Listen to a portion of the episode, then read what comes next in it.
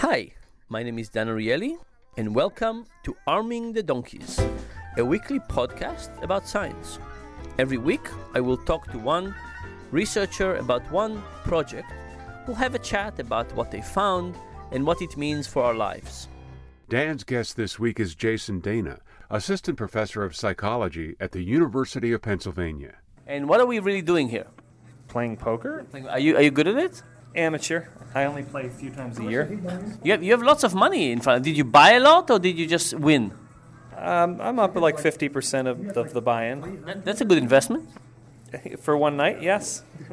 So I want you to tell me a little bit about this research about uh, how people are really terrible in this uh, interviewing process. Can you t- tell me what you did? Well, what we did is have uh, Throw in all the green ones. I thought they were 25. undergraduate participants predict the GPAs of other undergrads that they interviewed. They're predicting the, J- the GPA someone had from a given semester, but yeah, it's, it's a small school and there aren't a lot of majors, so people have a lot of information about, uh, they have a lot of knowledge about the, the, the domain. Okay, so what's the deal? The interviewees were our uh, research assistants that we hired, and we trained them to answer questions according to a pseudo random system.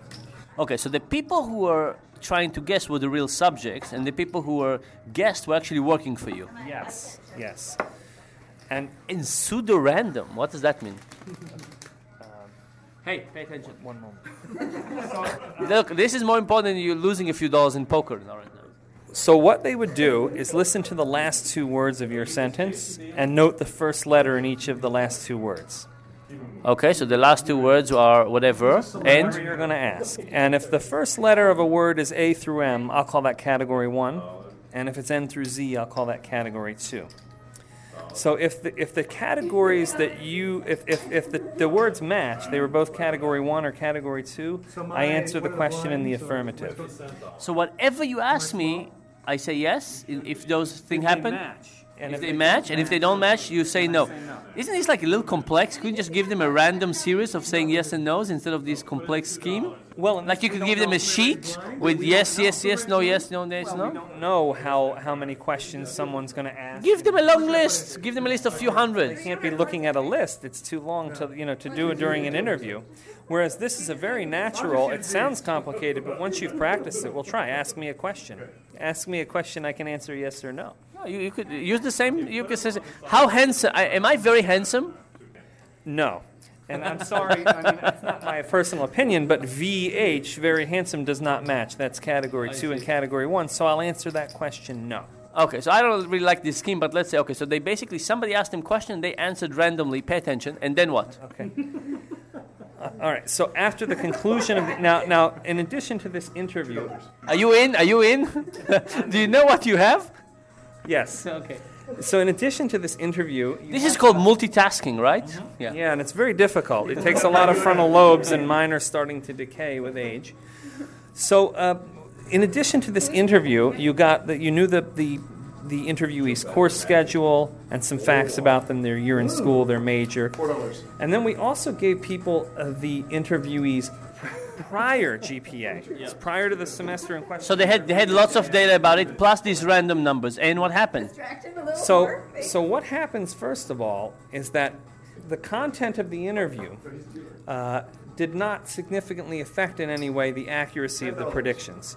So people were no better or worse at, Did you just increase? at, at predicting GPAs. You called? You called? I called. I'm going to lose a lot of money doing this interview.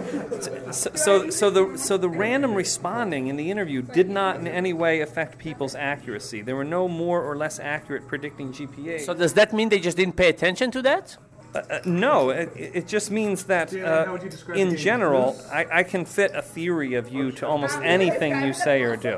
Uh, any pattern of responses that's yes or no, I can post hoc sort of. I mean, even with random data, you can always fit a significant model. So no matter how you're going to answer the questions, I can make up a theory about. So, so the important thing is that they had a theory going into it. They thought they knew who the person was based on the previous information, and no matter what they answered, it basically fits their theory, and therefore they just kept on doing the same thing. Or you can fit a theory to revise a theory to fit anything they answer.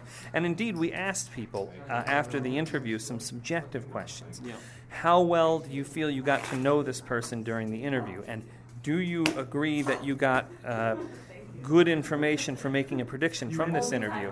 Uh, yes. And people tend I'm not in. people agreed to, to these questions actually slightly more from the random interviews than from the from the natural, uh, the accurate. So they, they So, so basically, does this does this tell you something that the kind of interviews just basically suck in a major way? well, I don't want to I don't want to go so far as to say suck in a major way because In a slight way? in a slight way, yes. The, the problem is that there is a lot of powerful biases that lead you to think that you understand someone. So interviews are very seductive, and even when the content of them is defined to be terrible, because the person is just answering randomly, you still tend to think, yes, I got a good, accurate picture of this person, I know them, and yes, I've got inf- information that's that's uh, useful for making a prediction, whether you do or not. So this is very seductive. Now we did one more thing, and I think this is very important. After you made your prediction, we took the, the course schedule and the background information and the prior GPA of another one of our interviews that you didn't get to meet, and we had you predict them too.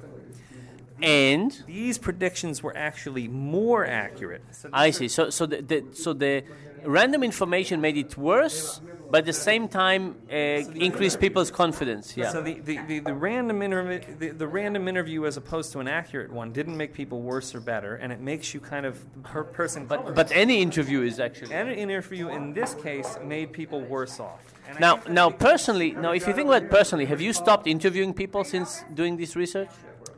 Well, I, I'm, I've never been a big fan of interviewing, so so when I accept grad, Like when you when you decide to marry your wife, did you decide to do it without dating?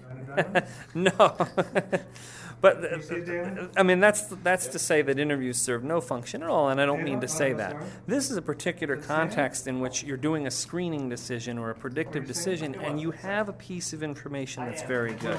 We know from social psychological research on say the dilution effect that when you have a good and valid piece of information but you also have a lot of noise that sometimes you don't weight the good stuff as much when you have a lot of bad stuff. And the interview is always accompanied with a lot of bad stuff. You get a lot of cues and signals that are questionable or no validity, but it takes a lot of brain power to ignore all this stuff. Just like I- even even without even without the intro. So so uh, Jason, this was this was a really uh, pleasurable and insightful interview for me. Thank you very much. Thank you. It was just as pleasurable and insightful for me. This has been Arming the Donkeys, a weekly podcast with Duke University behavioral economist Dan Ariely. Dan's latest book is The Upside of Irrationality. Learn more at predictablyirrational.com. Dan's latest book is The Upside of Irrationality. Learn more at predictablyirrational.com.